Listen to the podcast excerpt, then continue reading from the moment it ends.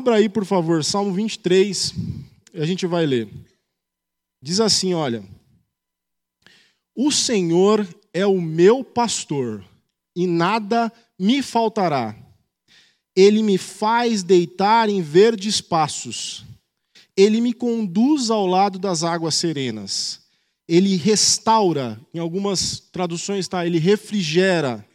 Ele refrigera a minha alma me conduz no caminho de justiça por causa do seu nome.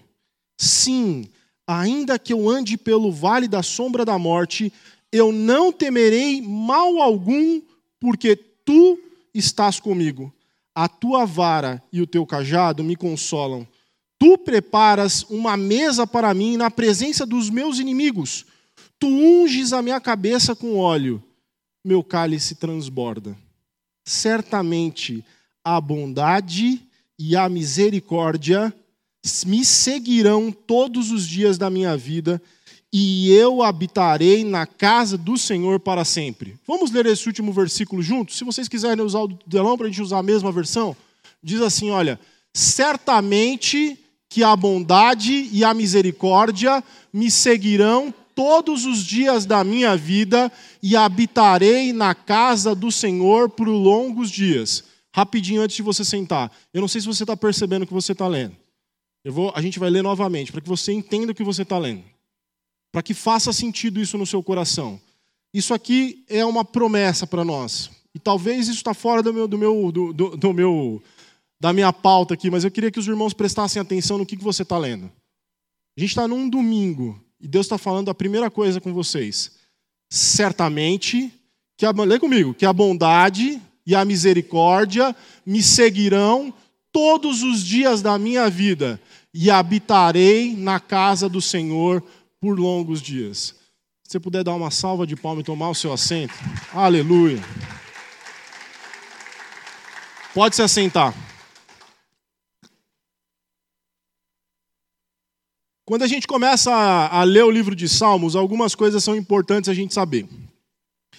O livro de Salmos, eles são confissões bíblicas a respeito de três coisas principais. Quando você pega o livro de Salmos, com os seus mais de 100 salmos, tem três itens principais. O primeiro item está relacionado ao caráter, ao caráter de Deus. O segundo item está relacionado à atividade. E o terceiro item está relacionado às, aos interesses de Deus. Mas não é um Deus qualquer. O livro de Salmos ele trata de um Deus que governa.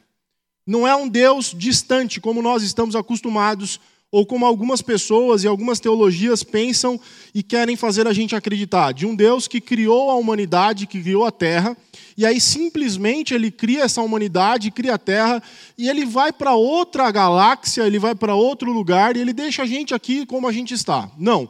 É um Deus presente, que está falando sobre o seu caráter, está falando sobre as suas atividades, está falando sobre os seus interesses. É um Deus que governa o tempo inteiro. Quando a gente começa a ler o livro de Salmos, a gente pode fazer cinco divisões nesse livro de Salmos. A gente não tem como falar das cinco divisões, é apenas uma introdução, mas a primeira parte do livro de Salmos, se você pegar do versículo 3 até o versículo 40, ele está falando sobre três temas específicos: instruções em relação à nossa vida cotidiana. A pastora é, Guaraci, na última ceia, quando ela foi fazer a ministração da oferta, ela começou a ler o Salmo primeiro e aquilo encheu o nosso coração de alegria, porque ela leu com uma graça tão grande que o Espírito Santo de Deus tocou a igreja no momento de oferta. Eu não sei se vocês lembram desse momento. Está falando sobre instrução, ele está falando sobre eleição, ele está falando sobre livramento. Esse, essa primeira etapa, do versículo 3 até o versículo 40, tem essas três temáticas. Mas essa, essas três temáticas estão sempre em relação com o homem. Então, Deus é representado de algumas maneiras quando ele se relaciona com o homem. Você pode ver Deus sendo relacionado como uma pedra ou como um rochedo. Você pode ver Deus sendo relacionado como um rei vitorioso. Você pode ver Deus se relacionando como um homem com um libertador. Ou você pode ver Deus se relacionando como um escudo. Mas quando a gente cai no Salmo 23, como é que Deus se relaciona com o homem? Qual é a figura que Davi escolhe para que Deus seja relacionado com o homem? Qual que é? Olha aí o primeiro verso. O Senhor é o meu pastor, guarda essa informação. Mas se você olhar o versículo 5 do Salmo 23, não é só um pastor, é mais do que um pastor, ele é um amigo. O Salmo 23 ele se desloca de todos os outros salmos porque ele não coloca Deus numa posição de rei ou de pedra ou de nada disso. Ele coloca Deus como um pastor e como um amigo.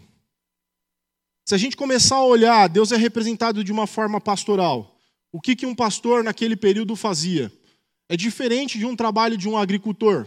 O agricultor acordava todos os dias bem cedo, antes do sol nascer. Ele preparava os seus instrumentos para o trabalho.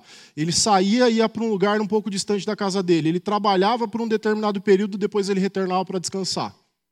O pastor, pelo contrário, o pastor ele trabalhava como? Ele sentava com as ovelhas, ele ficava com as ovelhas, ele olhava a ovelha pastar, ele olhava a ovelha descansar, aí ele pegava a ovelhinha, levava para beber água, tirava, levava para o aprisco, contava as ovelhas. É por isso que os pastores trabalhavam por jornadas. E essas jornadas poderiam durar 40 horas, 50 horas, dependendo do número de pastores. E é por isso que os pastores não trabalhavam sozinhos, eles trabalhavam em grupos. Quando ele coloca aqui o Senhor sendo representado de uma forma pastoral, ele está falando que é um pastor que não está distante. É um pastor que vive com o seu rebanho.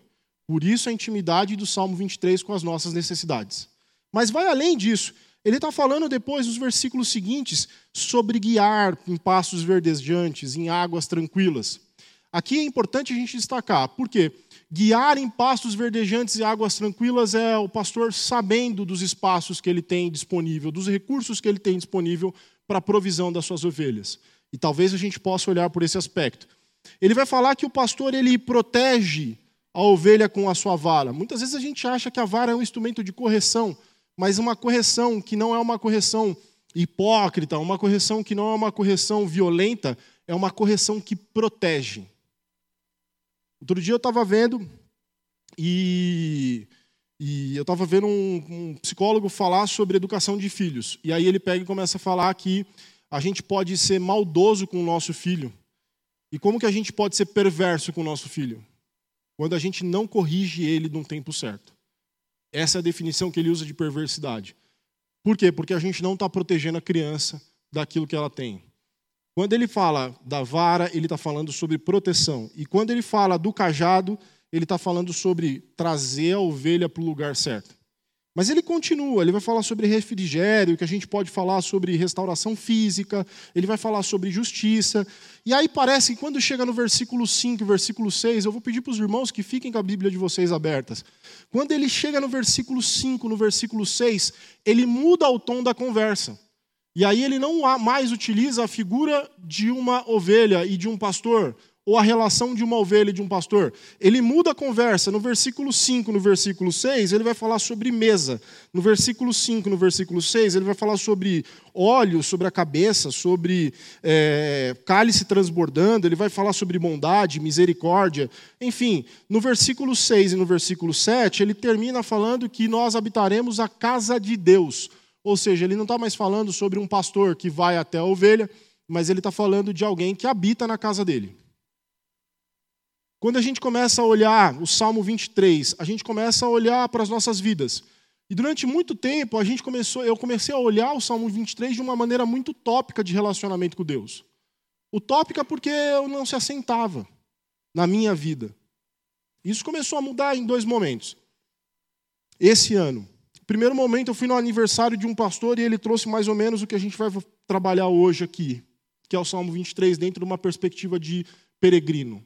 Mas o segundo momento foi lendo um livro para o Miguel, chamado Samuel. Um livro pequenininho de criança, que a gente acha que é de criança, mas o livro trata com a gente.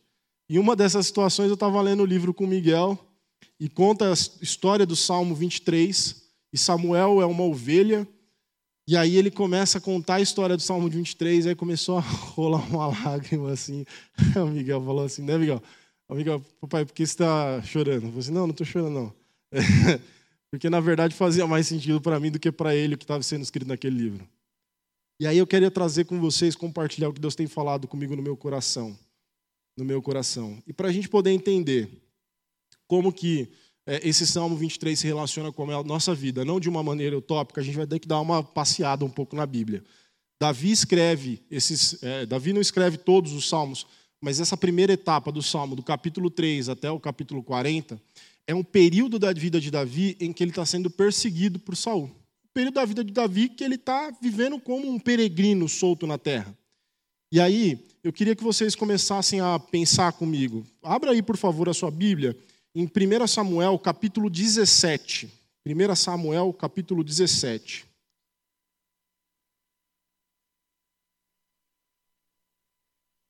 Deixa aberto aí nessa página do 17, porque a gente vai, vai ler bastante coisa aí. Samuel 17, assim vai.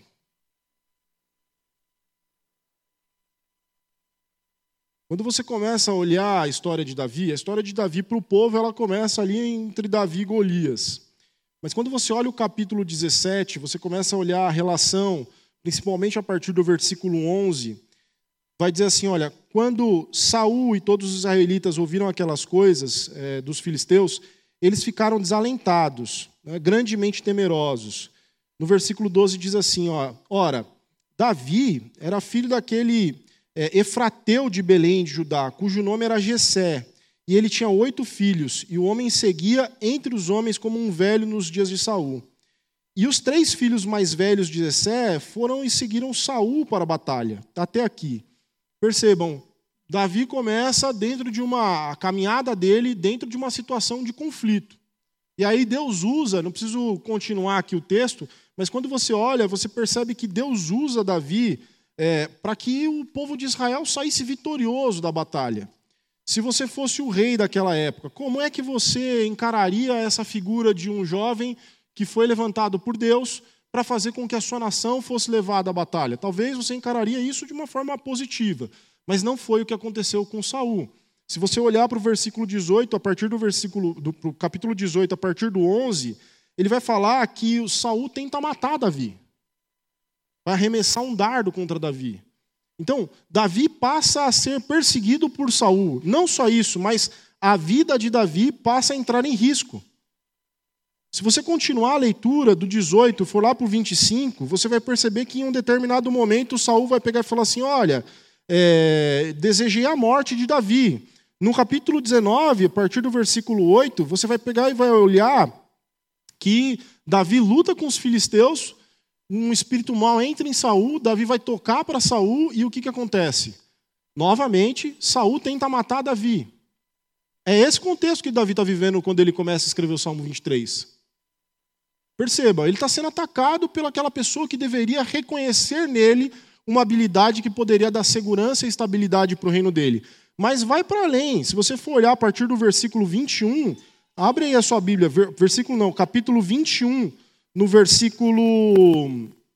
É, a partir do versículo 10, você vai perceber que Davi estava em uma determinada cidade chamada Gate, e chegou lá, é, ele estava temendo a morte dele, e quando ele chega nessa cidade, as pessoas olham para ele e perguntam assim: olha o versículo 11: Não é este o Davi, rei da terra?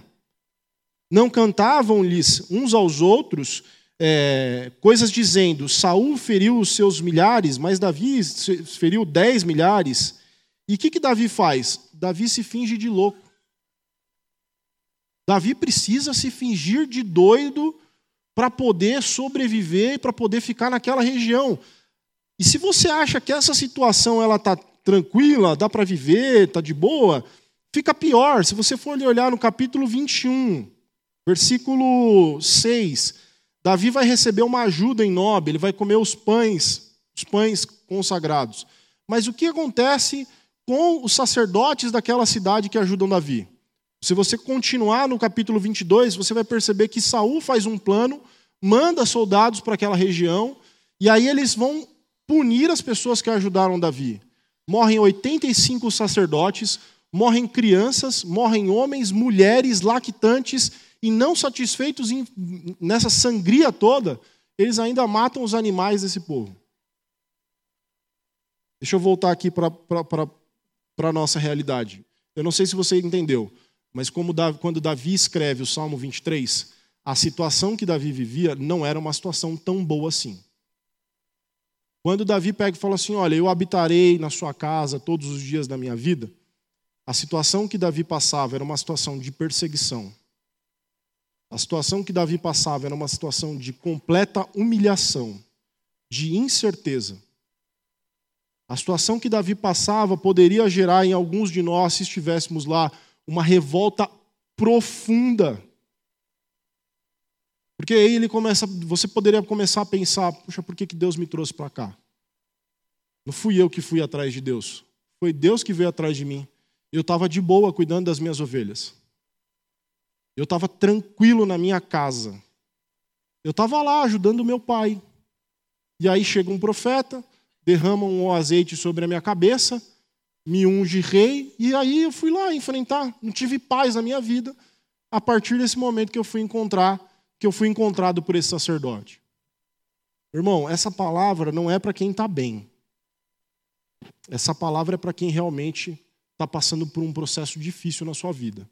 Se você está passando por um processo difícil de perseguição, um processo difícil de luta na sua vida, um processo difícil de que você não tem mais forças, de que a gente olha e começa a perceber que as pessoas que estão nos ajudando estão sendo prejudicadas por nos ajudar.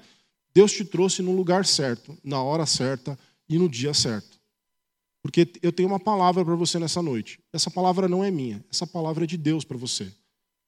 Deus tem uma palavra para você. E aí eu queria que vocês abrissem a, a Bíblia de vocês para a gente poder entender isso. É... Abra, por favor, em Josué, capítulo 20.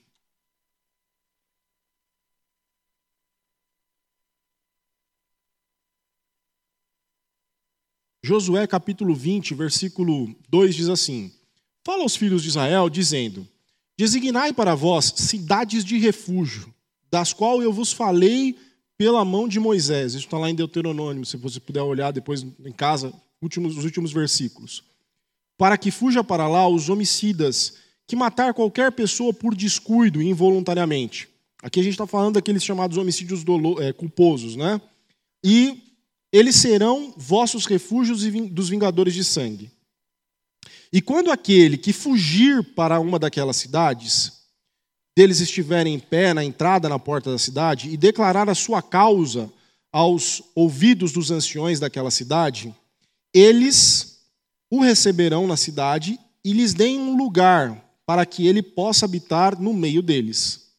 E se o vingador de sangue o perseguir, e eles o entregarem homicida nas suas mãos, porquanto feriu o seu próximo involuntariamente, e não o odiou antes, ele habitará naquela cidade até que se ponha de pé diante da congregação para o julgamento, e até a morte do sumo sacerdote que estiver naqueles dias. Então o homicida retornará e seguirá para a sua própria cidade, e para sua própria casa, e para a cidade de onde ele fugiu. O que, que a gente está vendo aqui em Josué?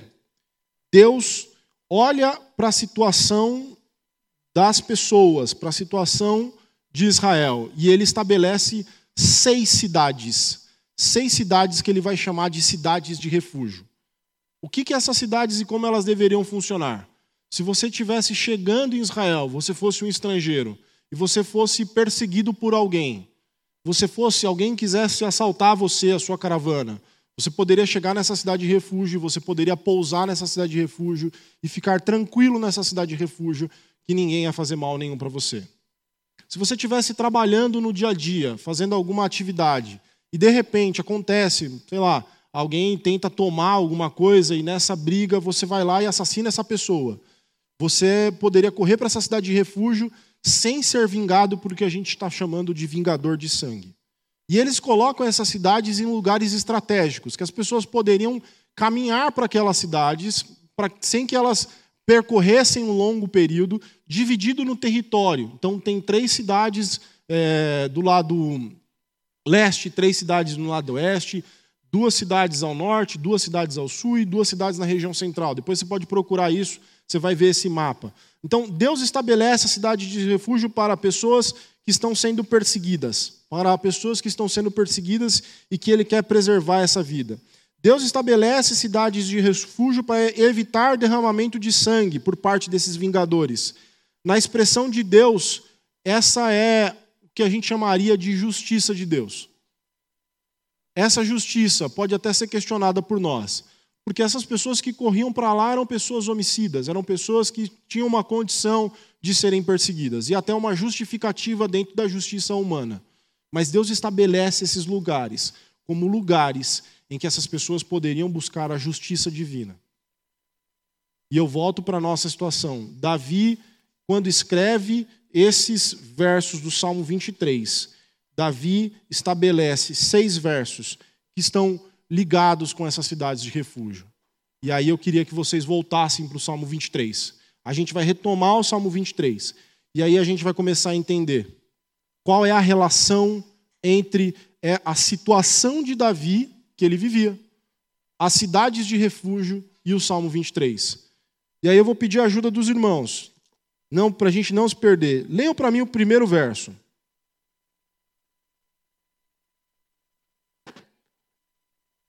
Nada me faltará. Davi inverte a lógica. A palavra que ele usa, pastor, inverte a lógica. Davi era ungido rei. Ele poderia muito bem se colocar numa posição de superioridade, mas Davi se coloca numa posição de subalternidade.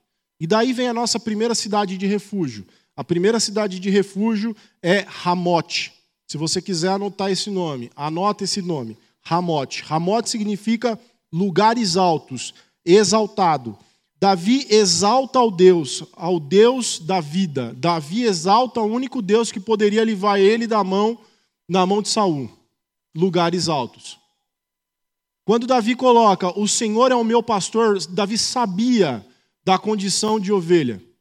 Ele sabia que as ovelhas elas não podem tomar decisões por si. Ele sabia que as ovelhas não podem ir para os lugares que elas querem. Então, Davi se coloca numa posição de sendo pastoreado por um Deus que se transforma numa figura de pastor. Davi, então, ele inverte a lógica do poder no homem. Ele exalta a Deus e se submete ao pastoreio e à provisão de Deus, porque ele sabia que Deus poderia prover. Eu quero falar para você que está se sentindo perseguido, para que você, a primeira palavra para você nessa noite, Ramote, busque refúgios em lugares altos. A sua segurança, a, a, o seu livramento não vai vir da sua sabedoria, não vai vir da sua inteligência, não vai vir da sua capacidade simples de poder organizar o pensamento e achar soluções. A sua solução para o seu problema, a segurança da sua vida para o seu problema, ela só pode vir dos lugares altos. Busque o Senhor nos lugares altos. Busque o Senhor na sabedoria que Ele tem para você. Não fiquem temerosos dos tempos e dos conflitos que podem acontecer. Deus ele estabelece Ramote para que a gente busque, a gente busque a ele nos lugares altos. Se você for olhar o Salmo 121, no versículo 1, ele pega e fala assim: Olha, o socorro vem dos montes. O meu socorro não está vindo da situação em que eu estou vendo aqui nesse momento. O seu socorro não está vindo no, no, no, na sua própria defesa ou na sua própria habilidade. Mas o socorro vem do alto. Ramote. Amém? Segundo versículo. Quem pode ler para mim em voz alta, por favor?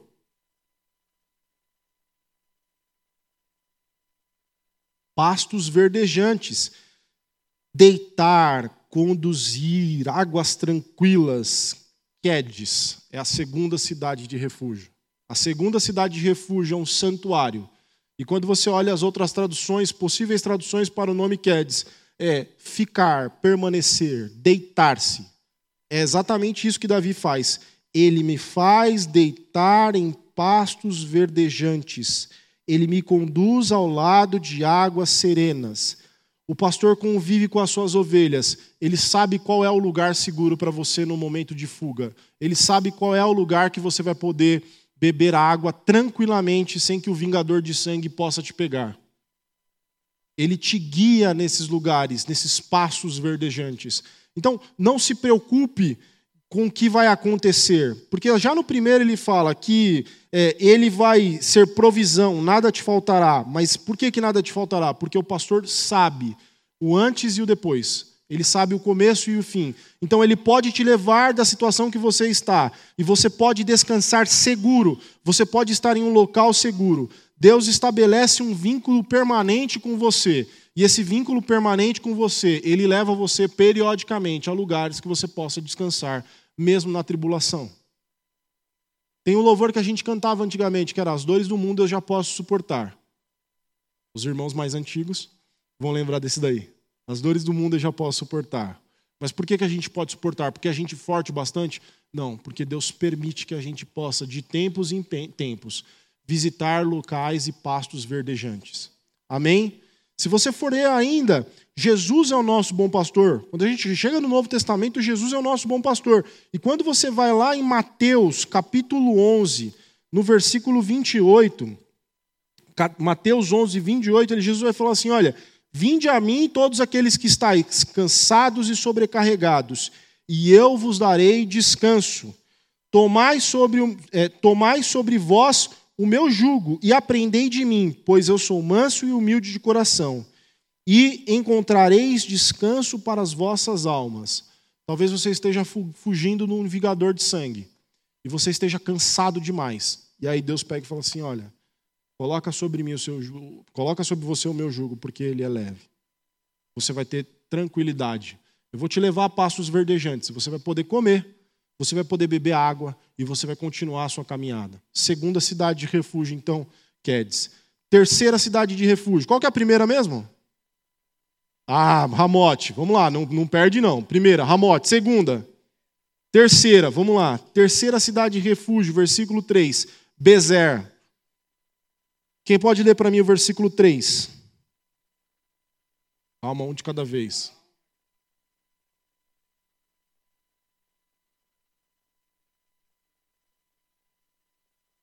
Restaurar a alma, conduzir, justiça.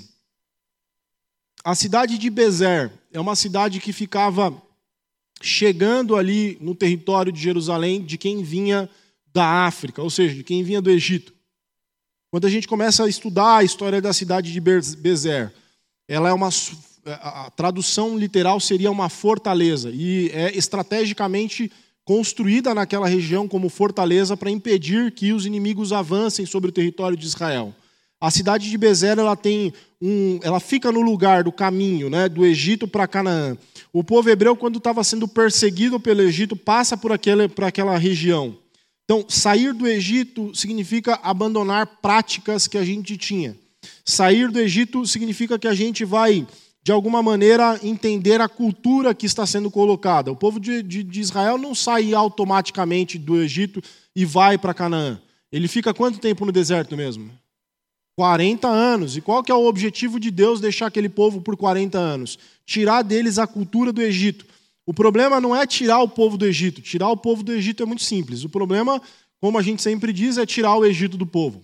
Tem uma, um versículo bíblico que diz assim: Você sai da favela, mas a favela nunca sai de você. Né? É, mas esse versículo é para depois. Então, quando a gente começa a olhar Bezer, a gente começa a olhar a provisão de Deus. Quando Davi afirma que Deus conduz no caminho de justiça, não é por causa de nós, mas é por causa do nome dele. O que, que ele está dizendo? Ele está dizendo que a fortaleza de Deus, a fortaleza de Deus de Bezer, é uma fortaleza que nos faz se livrar dessas tradições do passado, se livrar das práticas que a gente tinha, se livrar da nossa língua pecaminosa, se livrar do nosso olhar viciado, se livrar dos nossos ouvidos. Vingador de sangue está vindo atrás de você e você precisa deixar as coisas que você está carregando. Você precisa deixar ao máximo, você precisa ficar leve para você poder caminhar com mais velocidade, para você poder correr em alguns momentos, para você poder se esconder. E Bezer é um lugar de fortaleza. E aí a gente encaminha para a quarta cidade, que é a cidade de Siquém. Se Bezer é uma fortaleza, Siquém é um vale. Imagine você no auge da perseguição.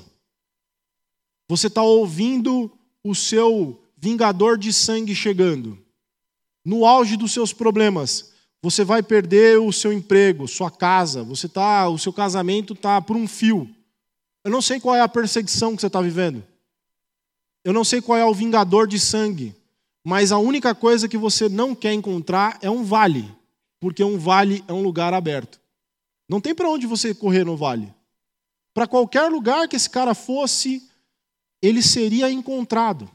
E aí a gente cai no versículo 4. Quem pode ler, por favor, o versículo 4?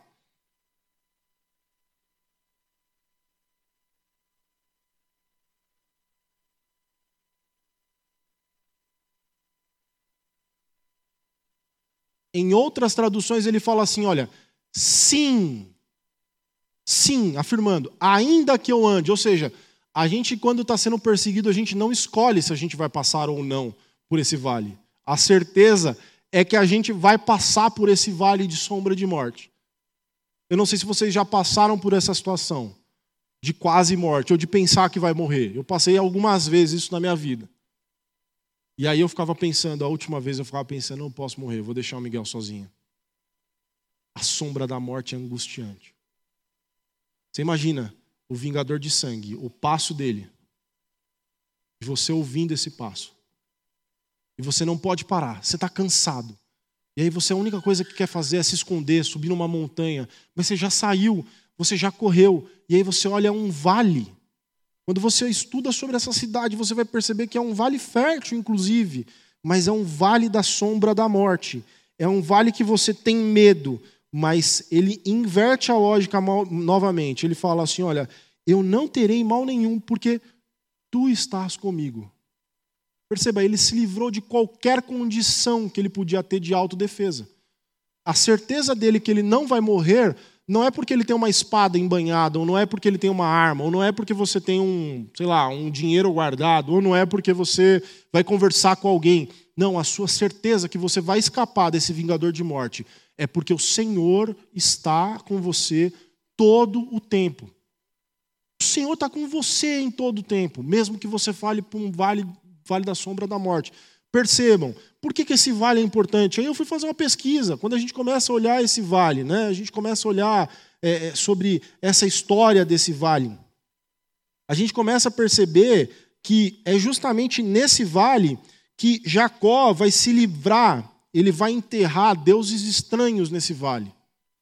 Jacó se livra de deuses estranhos e enterra debaixo de uma árvore nesse vale.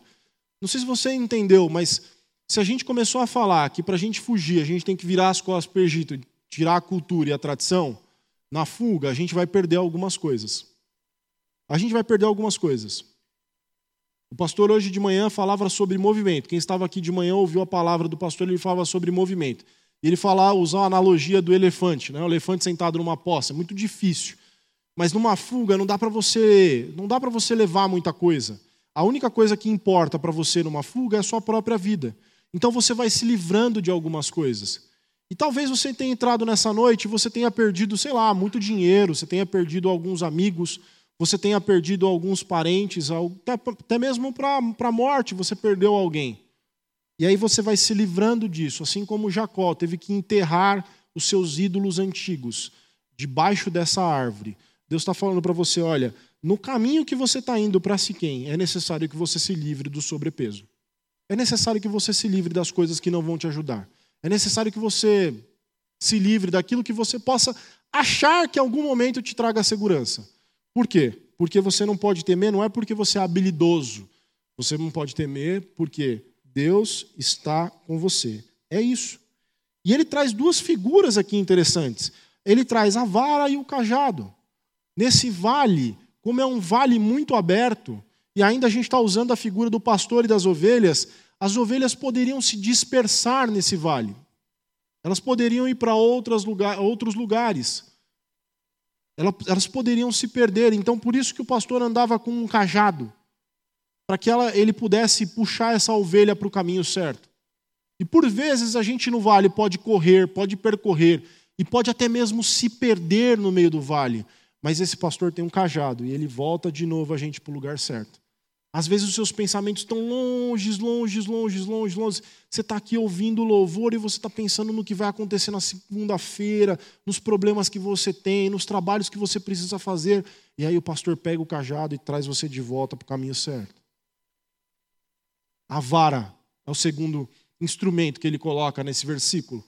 A vara não servia para bater só nas ovelhas, mas caso algum animal fosse atacar essa ovelha, ele usava a vara para poder tirar esse animal de perto. A vara é proteção de Deus.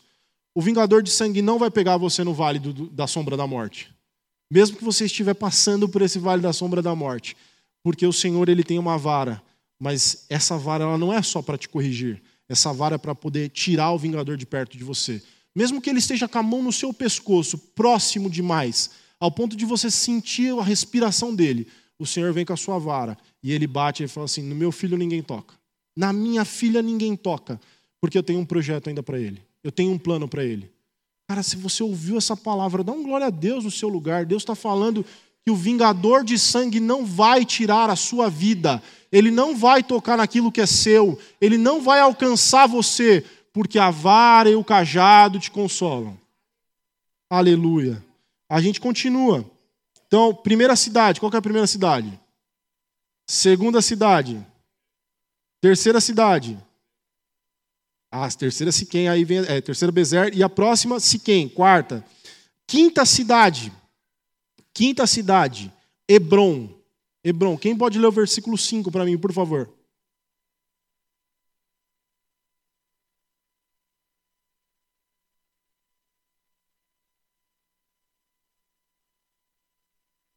Na, na mesma figura, você está fugindo. Vingador de sangue nas suas costas. Você passou pela montanha, passou pelo vale. E aí você chega numa determinada cidade. Essa cidade de Hebron. Essa cidade de Hebron, se você for pegar a tradução dela, é comunhão, é união. Você chega nessa cidade. Quando você chega nessa cidade, tem uma casa. Você entra na casa. Tem um anfitrião nessa casa. Você chega nesse anfitrião e fala assim: Olha, por um acaso eu cometi um erro, eu matei alguém e tem um vingador de sangue, eu preciso entrar. Você pode me ajudar? Ele permite que você entre. E aí ele te dá um cálice. Se esse cara te der um cálice e ele colocar só até a metade da taça, você bebe e foge. Se esse cara te der o cálice e ele transbordar o cálice, ele vai falar assim para você: Você é bem-vindo na minha casa quanto tempo você precisar. O que, que o versículo diz? Que o cálice o quê? Transborda. Em Hebron, o cálice transborda. Você pode permanecer em Hebron o quanto tempo você precisar. Mas não é só isso, não. Ele traz a figura do cálice, mas ele vai além. Ele fala que ele derrama sobre a cabeça o quê? Um óleo. A gente coloca óleo na cabeça dos animais, naquele período se colocava óleo na cabeça dos animais para proteger os animais, em volta dos olhos, para que não fique aquelas mosquinhas ou aqueles bichinhos em volta dos olhos, nos ouvidos, para que nenhuma mosca ou nenhum inseto entre nos ouvidos. Isso, esse inseto pode chegar até o cérebro, causar loucura. O animal se mata, literalmente, ele não aguenta dor. No nariz e na boca, e assim vai. Deus coloca um óleo sobre a sua cabeça para que você não escute coisas que não vêm do céu, para que você não fale coisas que não vêm do céu, para que você não veja coisas que não vêm do céu e para que você não experimente aquilo que não vem do céu. Por que, que ele está fazendo isso com você? Porque ele está preparando uma mesa. E essa mesa não é uma mesa qualquer. Quando ele fala, olha, prepara para mim uma mesa na presença dos meus inimigos, tem duas, duas interpretações que a gente pode ter. Ou seus inimigos estão presos e estão diante de uma mesa, todos eles presos, vendo você participar de um banquete. Ou se não, vem uma segunda interpretação. Quando você entra na casa dessa pessoa e essa pessoa ela faz um banquete para você, sai a fumaça daquele banquete. O vingador de sangue pega e fala assim: esse cara tem, tem, tem guarida, esse cara tem um lugar que ele pode descansar, eu não posso chegar perto dele, porque ele foi aceito esse, por esse anfitrião. Deus prepara uma mesa para você, na presença dos seus inimigos, mesmo que você esteja sendo perseguido, mesmo que você esteja sendo humilhado, esse Deus prepara para você um lugar, um lugar para que você possa habitar, um lugar para que você possa descansar. Essa é a cidade de Hebron. Amém? Deus ele vai transbordar o cálice de vocês. Se você for olhar depois em casa, 1 Pedro capítulo 5, 6, 7, 8, ele vai falar sobre o diabo que fica circundando como um leão que ruge. Mas esse leão não tem o poder de atacar você. Porque o leão da tribo de Judá, ele está junto com você. E aí eu queria terminar com os irmãos. Eu queria terminar com o um último versículo. Que diz assim: olha, certamente, eu tenho certeza disso, a bondade e a misericórdia, elas vão me seguir todos os dias da minha vida. E eu habitarei na casa do Senhor. A última cidade de refúgio é Golã. Golã significa alegria, gozo. Que eu queria abrir com os irmãos. Só existe alegria e gozo na casa do Senhor. A gente pode andar, andar, andar, andar. A gente pode desenvolver filosofias e estratégias. A gente pode, cara, a gente pode fazer o que for, mas só existe alegria na casa do Senhor. Mas eu quero aprofundar um pouco mais. Eu, eu peço para os irmãos, diante de Deus aqui, que os irmãos me acompanhem nesse último versículo, para que vocês entendam, como o João gosta de, de, de falar, a dimensão que esse versículo traz para nós. Perseguido, vingador de sangue nas costas. O cara quer se vingar, o cara quer pegar o que é teu, o cara quer tirar a sua vida. E aí você chega em Golã. Você entra em Golã. Você se apresenta e fala assim: Olha, eu fiz isso, mas eu não tinha intenção. Aconteceu. Aconteceu. Cara, por favor, me ofereçam refúgio. As portas da cidade elas se abrem. E aí você é julgado. Significa que você foi 100% perdoado. Você pode ficar naquela cidade sem que o vingador de sangue chegue a você.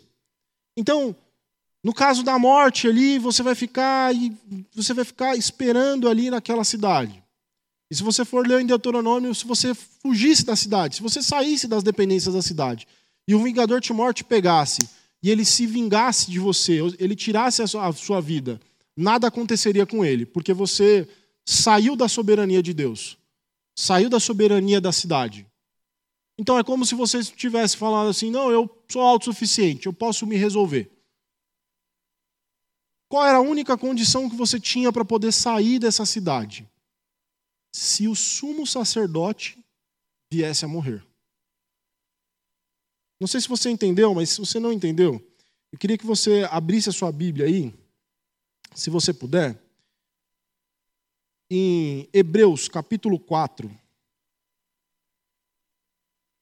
A gente vai ler o finalzinho do capítulo 14. Diz assim: Olha, sabemos que temos um sumo sacerdote que adentrou os céus, Jesus, o Filho de Deus. Retenhamos firmemente a nossa fé.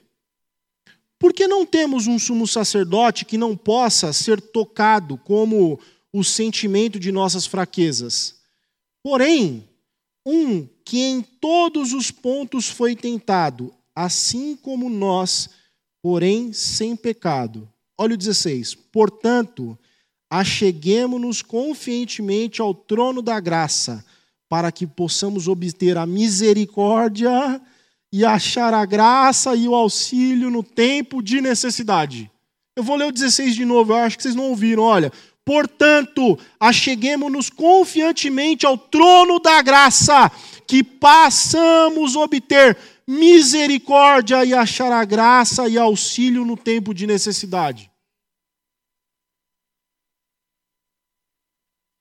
Versículo 6: bondade e misericórdia. Bondade e misericórdia. O sumo sacerdote morreu. O que, que você vai fazer? Você pode voltar para sua casa. Mas você ainda tem o vingador de sangue, ele pode te pegar em qualquer momento. Qual era a regra? A regra é você ter duas testemunhas. Então, o que, que eles faziam? O sumo sacerdote morreu. Você não pode ser atacado por um vingador de sangue, mas você precisa comprovar que você estava naquela cidade de refúgio, você cumpriu o que tinha que ser cumprido, e a morte do sumo sacerdote te deu um passe livre para você ir para sua casa. Então eles pegavam duas testemunhas, colocavam uma testemunha de um lado, outra testemunha de outro, e falavam assim: esse cara estava na cidade de refúgio. O sumo sacerdote morreu e ele pode voltar para casa. De um lado eles colocam a bondade, do outro lado eles colocam a misericórdia. E a bondade e a misericórdia falam assim: o preço foi pago, o preço foi pago, o preço foi pago. Você não entendeu ainda? Jesus é o nosso sumo sacerdote nós deveríamos estar mortos, porque os vingadores de sangue nos cercam o tempo inteiro. Eles querem a nossa cabeça. Mas Jesus coloca a bondade e a misericórdia do nosso lado todos os dias da nossa vida. E ele traz nós para a casa dele. E ele fala assim: Você vai habitar a minha casa até o último dia da sua vida. E a bondade a misericórdia vão seguir você, vão seguir os seus filhos, vão seguir os seus netos, os seus bisnetos. A bondade e a misericórdia não sairão da sua casa, porque Deus é o Deus de toda graça. A bondade e a misericórdia de Deus ela acaba com o nosso medo, ela acaba com a nossa angústia, ela acaba com o nosso desânimo, ela acaba com a nossa ansiedade, a bondade e a misericórdia, ela acaba com a morte que nos ronda. Porque a morte já foi paga. Por isso que a gente canta esse louvor, ele é fiel em todo o tempo. É por isso que a gente vem e fala assim: olha, Senhor, Olha, a misericórdia do Senhor não tem fim, Lamentações 3, 22. As misericórdias não, do Senhor, elas não têm fim e elas se renovam cada dia, todo dia, todo dia a misericórdia do Senhor se renova sobre a sua vida. Eu queria recapitular com vocês. Davi escreve um salmo, Salmo 23, que a gente lê ele de uma forma completamente utópica. Mas esse salmo é de gente como eu, como você, gente perseguida, gente angustiada, gente com medo de viver. Gente que olha para a segunda-feira e fala assim: "Oh, Deus, de novo essa segunda-feira. De novo meu trabalho, de novo meu chefe, de novo o transporte lotado. Não aguento mais." Gente como eu, como você, que tem um vingador de sangue nas costas, esperando você trupicar para ele poder te dar uma paulada na cabeça e levar a sua cabeça como prêmio de vingança. Gente como eu e você, que já deveria estar morto. Davi escreve isso na angústia, sendo perseguido não por uma pessoa qualquer, mas pela pessoa mais poderosa do lugar onde ele habitava, o rei Saul. Davi escreve isso, e ele poderia fazer um verso de depressão, ele poderia fazer um verso de derrota, ele poderia fazer um verso como qualquer, mas ele começa o verso falando assim: Olha, o Senhor é o meu pastor, nada me faltará, ele me faz deitar em verdes passos, ele conduz ao lado de águas serenas, ele restaura a minha alma, me conduz no caminho da justiça por causa do seu nome. Sim, ainda que eu ande pelo vale da sombra da morte, eu não temerei nenhum mal, porque tu estás comigo. A tua vara e o teu cajado, elas me consolam. Tu preparas para mim, na presença dos meus inimigos, dos vingadores de sangue, das pessoas que querem a derrota, das pessoas que querem humilhar-me. Tu preparas para mim uma mesa, tu unges a minha cabeça com óleo, o meu cálice transborda.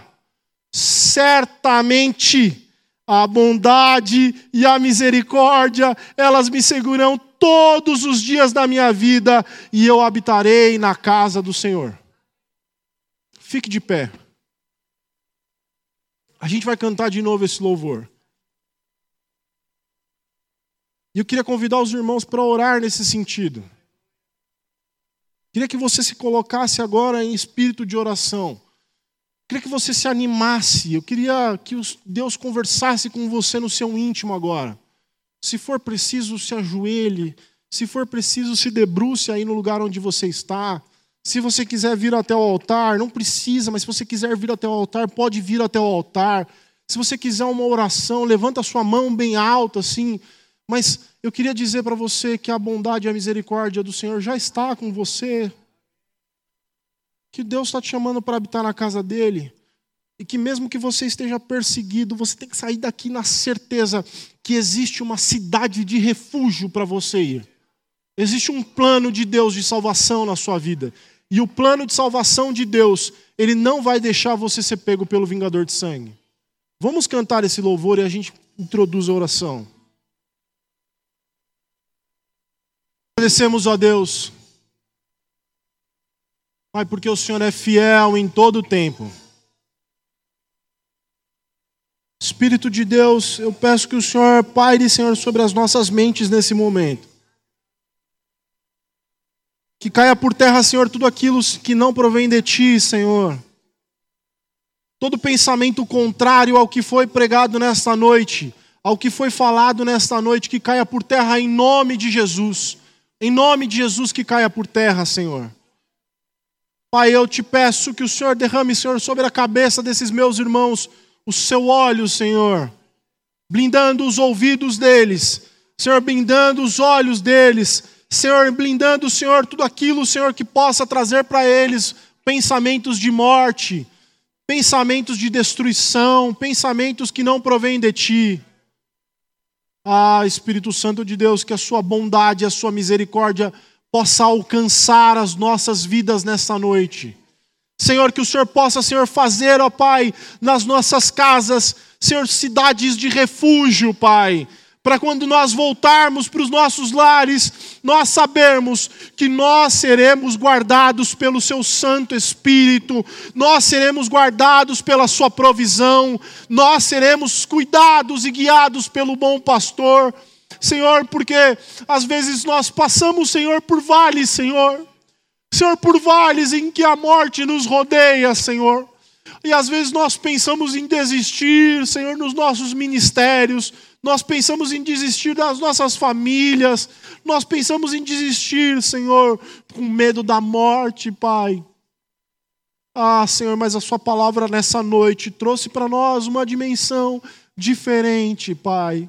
Uma dimensão em que a morte do sumo sacerdote é que nos garante, Senhor, em que vivemos, voltamos para as nossas casas seguros, Senhor, cercados de bondade e de misericórdia e nós entendemos que esse sumo sacerdote não é um homem qualquer, não é um homem simples. Esse sumo sacerdote foi seu filho que morreu lá na cruz por nós. E desse sacrifício nós temos certeza da salvação. Senhor, abençoa a sua casa, Senhor, abençoa os seus filhos que essa palavra possa entrar no coração deles, Pai. Senhor, que essa palavra possa fazer sentido no coração deles. Senhor, ao ponto, Senhor, que eles saiam daqui revigorados, animados, cheios da Sua graça e do Seu amor, Pai. Senhor, que o vingador de morte se mantenha à distância. E, Senhor, que o cálice deles possam transbordar e eles possam habitar na Sua casa todos os dias porque o Senhor é fiel em todo tempo, em todo tempo o Senhor é bom, Senhor. É assim que nós oramos, Senhor, em nome de Jesus, Pai. Amém.